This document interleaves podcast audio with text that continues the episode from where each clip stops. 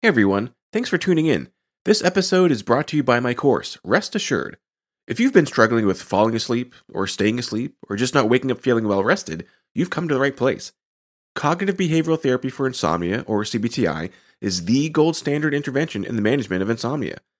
Rest Assured is a digital course that walks you through CBTI step by step with everything you need to succeed.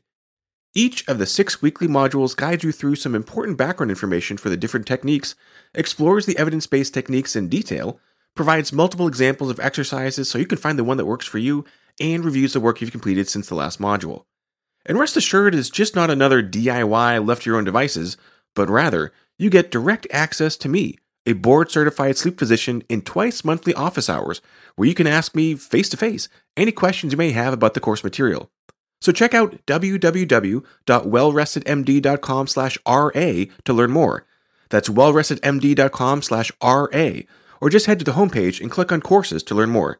Enjoy the episode. Hey, friends and neighbors. You're listening to the Well Rested Podcast, episode number 19. You'll never believe the dream I had last night. I'm your host, Dr. Joshua Lennon. What is the deal with dreams?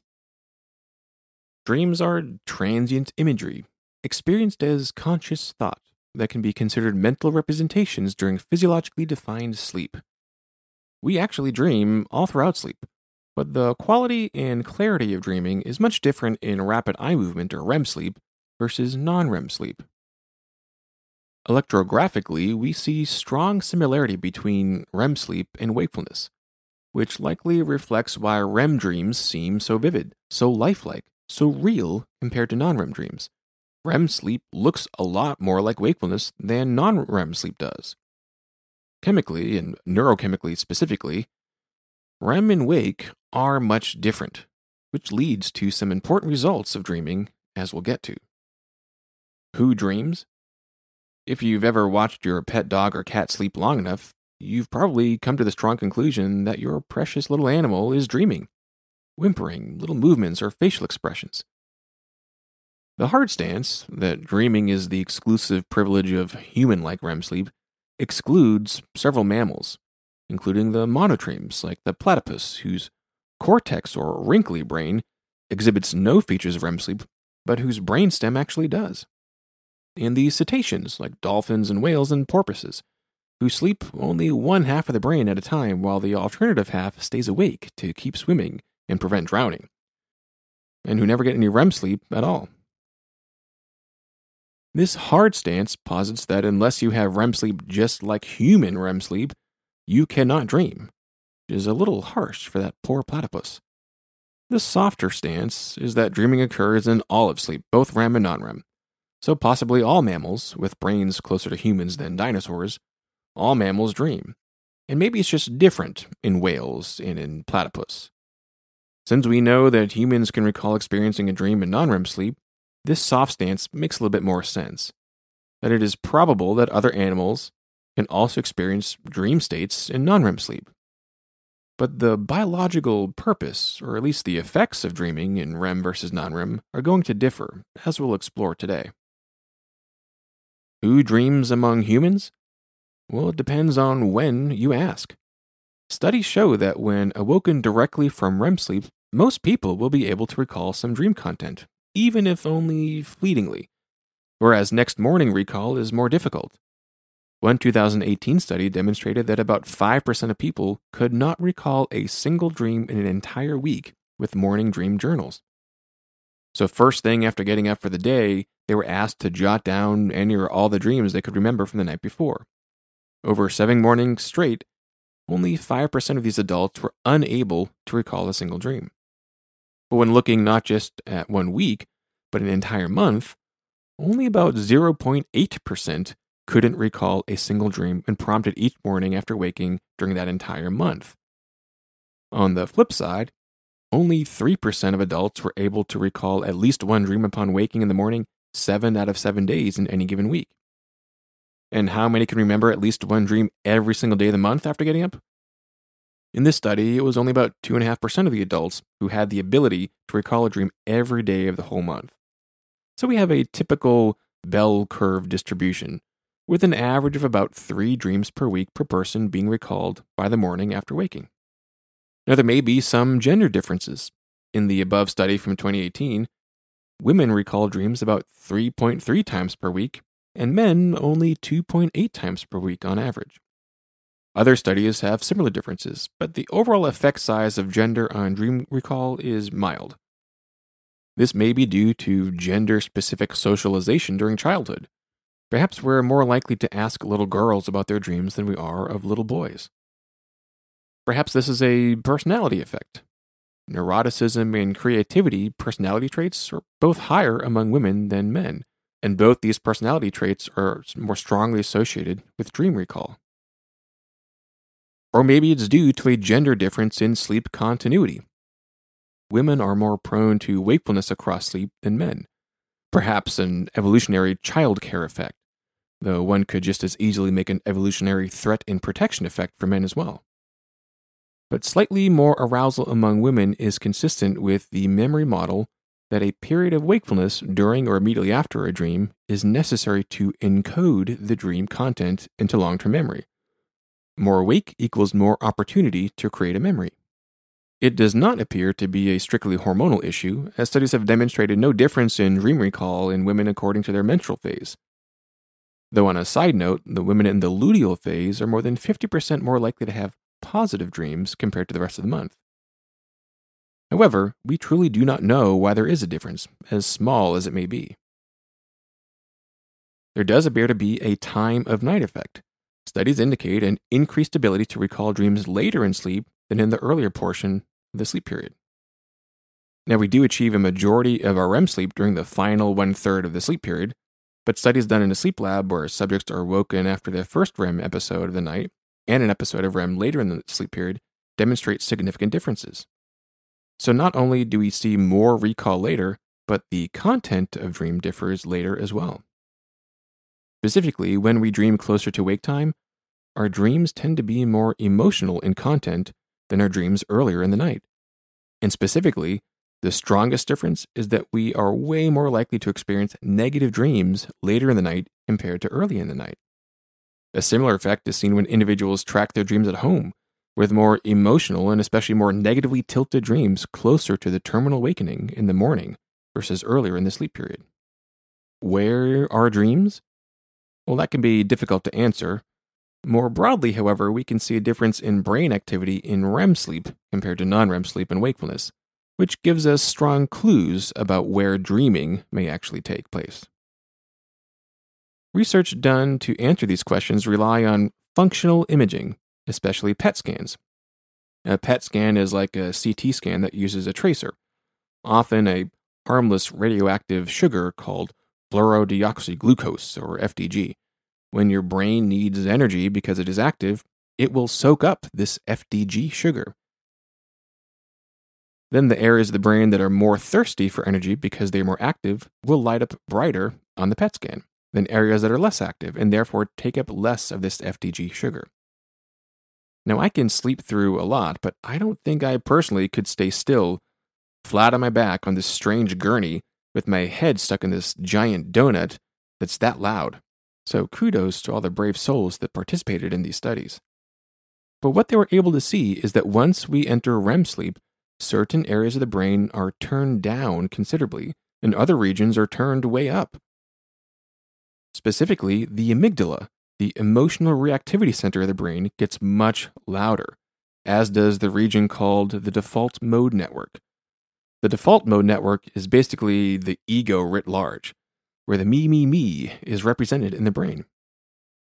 This is not surprising since most dreams are heavy on emotion and are all about me. And not just me in a vacuum, but me moving through space. You are much less likely to have a dream where you are sitting still going nowhere versus constantly navigating through your environment and this is reflected in the brain by increased activity in regions associated with movement and planning movement in your environment.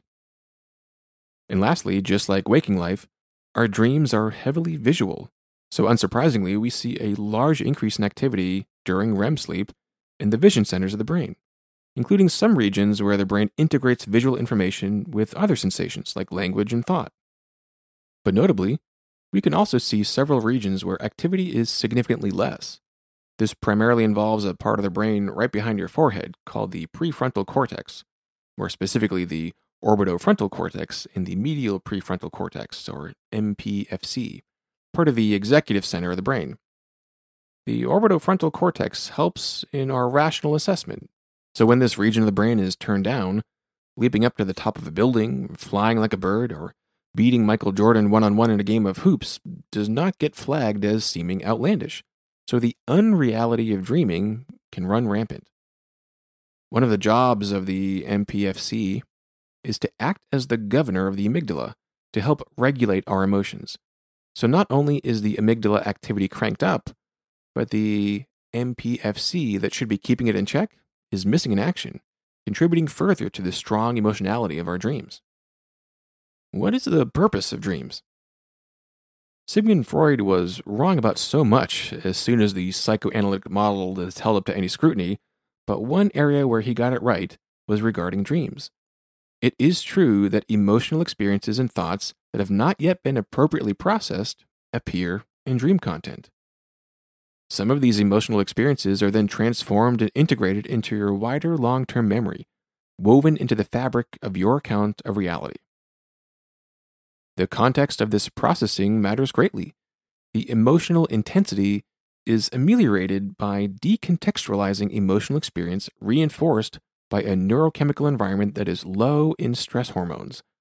One of the chemical hallmarks of REM sleep, in comparison to both wakefulness and non REM sleep, is that activity levels of norepinephrine, think of the adrenaline response, is the lowest of all physiological states. Meaning that, naive of any content of dreams, the context, the environment of REM sleep is the least stressful of any brain state. So if you need to process a memory or emotion or experience, doing so in the low stress state of REM sleep gives you the chance to have a memory of everything else about that experience without being overshadowed by the stress of that experience. So, your dream self is re exposed to a fear conditioned stimulus, like a phobia or a trauma, in a realistic but safe simulation of the world. I'll go over an example of this in just a moment. When you have repeated exposure to a fear conditioned experience without the reinforcement of the unconditioned stimulus like physical pain or social humiliation because you are literally by yourself in your bed asleep, this leads to the gradual decrease in the expression of the conditioned response, the fight, flight, or freeze response. This is known as fear extinction. In other words, in a safe environment like your dream instead of real life, that is a chemically low stress environment, with minimal norepinephrine of REM sleep versus being awake with much higher brain activity of norepinephrine, in that environment, you can be exposed to memories, threats, fears, traumas, minus the original real life result or fear potential result. You get to experience a dream simulation of a provocation without all the negative consequences. Your body experiences no physical pain from a dream. You are not in a social environment where you could be humiliated, outcast, or stigmatized by others. You are dreaming and so unable to hurt others physically or emotionally. You are safe in your dreams. And when you repeatedly experience these triggering memories or parts of memories in the absence of the real world consequences, they gradually lose their sting. It is not the eraser of a fear memory, but the formation of a new extinction memory via associated learning in a new non fearful context, or at least non stressful. Your brain deconstructs a coherent episodic fear memory into isolated memory subunits that are now dissociated from their real world context. Your brain then uses recombinations of various isolated memory units into the novel context of a dream that reinforces new extinction memories with full emotional expression. For example, Let's say you're walking down the street in your neighborhood. You pass by the house where your new neighbor had just moved in. But from the backyard out jumps their excitable dog who chases you and bites your hand, which hurts like hell, and now you're scared. That night, or within a couple nights of that event, you are likely to have dreams related to that experience. But your brain doesn't just play the episode back like a tape recorder. Rather, your memory of the event is broken down into multiple memory subunits the song you were listening to in your headphones, the shape of the crack in the sidewalk, the bright colors of the flowers in the front beds, the smell of freshly cut grass, the cloud shaped like an iguana above your neighbor's roofline, the sensation of the worn sandals against your big toe. All these little elements from a diced up full memory in the blender of REM sleep and scattered about, with some of the subunits finding their way into seemingly unrelated dreams. This, number one, helps to contribute to the weird, seemingly random content of your dreams, and number two, allows your brain to associate old threats in new ways. So now you have a dream of being bitten in the hand by Ryan Gosling, whose cologne smelled like grass after he took you on a date parachuting out of a plane flying past an iguana shaped cloud. But you're asleep, so your hand doesn't actually hurt. And the rest of the date pre biting was actually pleasant. Then you have a dream about your cashier at the grocery store, who was actually your neighbor's dog, the same one that bit you. You're rightfully frightened, not only by the dog who bit you, but also the hiring practices of your favorite neighborhood grocer. But the dog, in a strong New York accent, apologizes for a rip he found in the box of gluten free crackers you're trying to buy, and provides you a new box at no charge. These elements of your painful, fearful experience, broken up, decontextualized, recombined in a new way with other random memory subunits, rehearsed in the low norepinephrine environment of REM, allows you to form new dream memories new associations so that the initial fear trigger, such as the physical environment or your activity immediately prior to the event or the attacker dog itself, these triggers don't hold you captive. Your dreams free you from being exclusively bound to fear and anxiety every time you walk by that house or hear any dog bark. Your dreams allow you to process that emotional memory with the fear extinction by repeated exposure to the parts of that initial memory in a lower stress environment you have the full flexibility to move on with your life, not trapped by the bad experience. Post traumatic stress disorder, or PTSD, is in fact characterized by the recurrence of the initial stress response every time you experience anything that could be associated with that initial trauma. Whether the memory of the full trauma itself, or a smell or color prominent in the memory, a sound, all leading to reliving the same stress of the trauma all over again. PTSD is strongly associated with sleep disruption. And this is no coincidence. It is hypothesized that it's the loss of the normal stress disentangling performed by REM sleep that perpetuates the stress state rather than gradually declining it and eliminating it. One 2017 meta analysis showed that the prevalence of sleep apnea among adults with PTSD was 76%.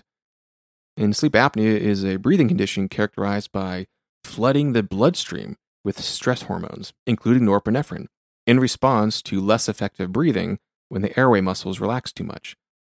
Sleep apnea tends to be significantly worse in REM sleep versus non REM sleep. And this results in the repeated periodic flash flood of adrenaline during REM sleep rather than the typical adrenaline drought and the absence of stress hormones. When these stress hormones are added to the mix during a dream where we may be re experiencing some of these traumatic memories or memory subunits, rather than forming new associations in a low stress environment, instead, you end up reinforcing memories full of stress thanks to the surge of adrenaline in response to the sleep apnea. Sleep disturbances both before and after trauma increase the risk for PTSD. These excessive norepinephrine mediated arousals in sleep apnea limit the REM related emotional memory fear extinction and may actually strengthen the emotional memory, pushing you closer to PTSD after a trauma. On the flip side, multiple studies show that treatment of sleep apnea leads to significant improvement in PTSD symptoms, including a reduction in nightmares and in nightmare distress, and an improvement in PTSD severity scales. Treating sleep apnea in those with PTSD is associated with an increased positivity of dream content, a reduction in the unpleasant content regardless of nightmares. In one 2019 study showed that after three months of treating their sleep apnea, 91% of individuals were completely nightmare free, lending support to the notion that it's never too late to treat. So, to summarize, dreams are weird They're weird because they can feel just like real life. And in fact, your brain is behaving electrically just like it does during wakefulness. But we see with imaging studies that different regions become more active and others less active in dream sleep. We become less rational, leading to the unbelievable nature of dreams. We become more emotional. But this process allows us to better emotionally process new memories, to learn through our dreams how to better manage ourselves going forward despite having strongly emotional or traumatic experiences. And when this emotional processing of dreaming goes wrong, such as the higher than expected stress state that comes from sleep apnea, we are much more likely to suffer severe consequences, such as PTSD. However, correcting the brain's chemical environment during dream sleep by treating conditions like sleep apnea leads to significant improvement in PTSD symptoms, as well as significant improvement in the character or the content of our dreams, like far fewer nightmares and more positive dream content. We don't know exactly why we dream, and we don't all remember our dreams with great clarity the next morning. We don't even know if other animals dream. But there are certainly lots of other great benefits to dreaming, like problem solving, creativity, and overall memory. But emotional processing is definitely a major perk of dreams. So when you protect your sleep, you give yourself the best shot at getting a great night of sleep. You also give yourself the best shot at effective emotional regulation, emotional processing, including fear extinction, so don't be afraid of the dark, because it's the dark that helps you no longer be afraid. I've created a little freebie for you, so if you head over to wellrestedmd.com slash day, you get a free cheat sheet to a day in the life of the well-rested, including some specific best practices to get that good snooze. That's wellrested.com slash D-A-Y. Be sure to hit subscribe in your favorite podcast player to get all the latest episodes. Leave a review, a comment, or a question, and head over to wellrestedmd.com for more information. Thanks for listening.